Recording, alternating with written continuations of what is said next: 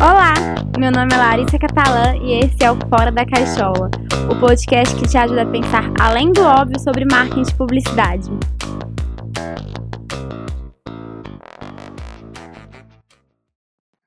Fala galera, como é que vocês estão?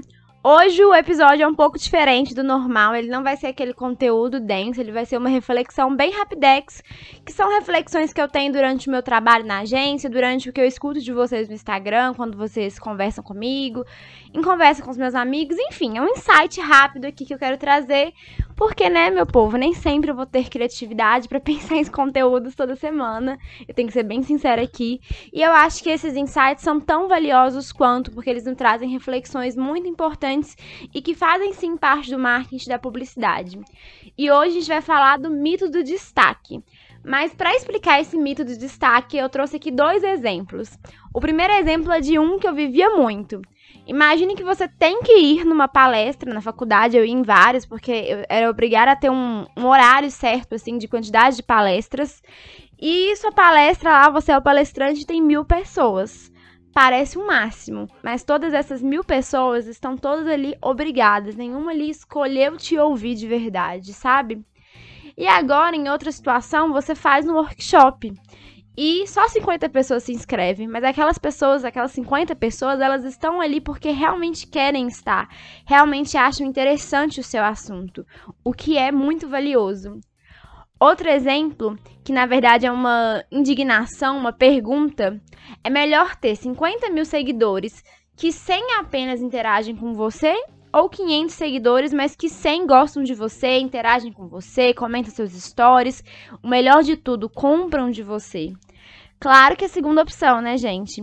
E eu trouxe esses dois exemplos porque direto e reto vem alguns de vocês, ou até mesmo eu me pego pensando em como me destacar no Instagram, como fazer o Fora da Caixola bombar, como destacar no meu nicho, no trabalho, que são questionamentos normais, mas que a gente precisa desmistificar a história do destaque, porque será mesmo que é isso que é o mais importante? E outra coisa, destaque para quem? Para quem que eu quero mostrar isso?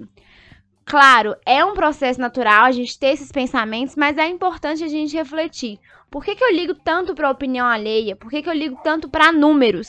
Por que que eu preciso tanto desse reconhecimento? A maioria das vezes é o famoso ego, que é natural, mas que a gente precisa ter essa resposta porque isso só nos atrapalha, nos afasta dos nossos objetivos. Porque, querendo ou não, rola uma frustração, rola uma cobrança muito grande, uma pressão desnecessária. Eu tô falando isso porque eu também já senti isso.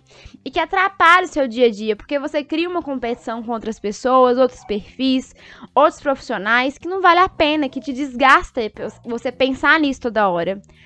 Ah, Larissa, mas todos os grandes líderes, empreendedores, famosos, são pessoas fora da curva. E sim, eu concordo, são sim pessoas fora da curva. Mas essas pessoas, elas não ficam preocupadas em como se destacar. Elas criam algo de valor e pronto. Elas fazem o melhor delas. E o reconhecimento é apenas consequência. Vocês acham mesmo, gente, que o Einstein ficou... Ai, o que será que eu preciso descobrir aqui para eu ter reconhecimento? Não, ele foi lá, estudou e fez o dele. Não é à toa que os maiores gênios foram valorizados após a morte, porque eles não estavam preocupados em desesperadamente ter o reconhecimento. Eles queriam fazer algo bom e fizeram. Então hoje eu vou dar um tapa na cara, sei que vai doer, já dizia Zezé de Camargo e Luciano, mas é um tapa do amor mesmo que eu tenho por vocês, meus ouvintes, e que é uma reflexão que me fez assim virar uma chave na minha cabeça, que é, troque a sua preocupação com números, status, reconhecimento e energia para fazer o seu melhor hoje, você como pessoa e a sua empresa, caso você tenha uma empresa. O melhor reconhecimento que você vai ter é você dormir toda noite sabendo que você deu o seu melhor, sabendo que você fez o que dava para fazer. E fazer o melhor, gente, não é fazer mil coisas no dia, fazer mil cursos, ler não sei quantos livros. É você ter um objetivo seu, pessoal, e seguir, simples assim. Claro, vai ter alguns dias difíceis, mas você vai levantar a cabeça no outro dia e fazer melhor. Então, faça uma competição sim, mas apenas com o que você era ontem e que hoje você faz diferente. E comemore muito, muito, muito cada pequena conquista que você tiver, cada pequena vitória. Se ontem sua empresa era muito desorganizada e hoje você já conseguiu organizar algumas coisas, é vitória. Se antes você procrastinava e hoje você consegue cumprir mais o que você promete a si mesmo, é uma conquista, então celebre muito.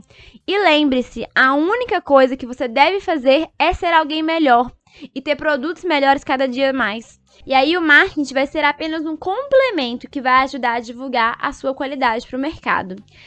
E se você acha que esse episódio não tem nada a ver com marketing, você está muitíssimo enganado, porque apesar de ser uma reflexão, um insight, a maioria das pessoas vê o marketing e a publicidade como causador desse destaque, sendo que ele apenas contribui para o sucesso.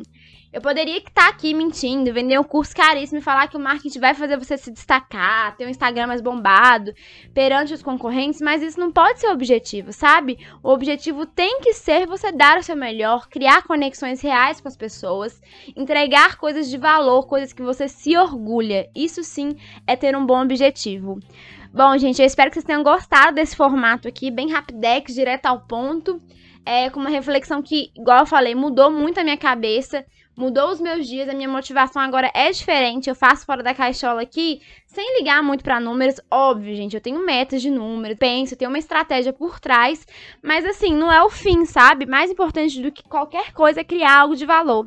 Eu espero que vocês consigam aplicar isso na vida de vocês. Lembrando que lá no meu Instagram vocês têm um contato direto comigo, eu sempre respondo todo mundo, eu ajudo todos vocês, é arroba Larissa Catalã, e eu adoro escutar os feedbacks de vocês também. Um beijo, gente, até quarta que vem.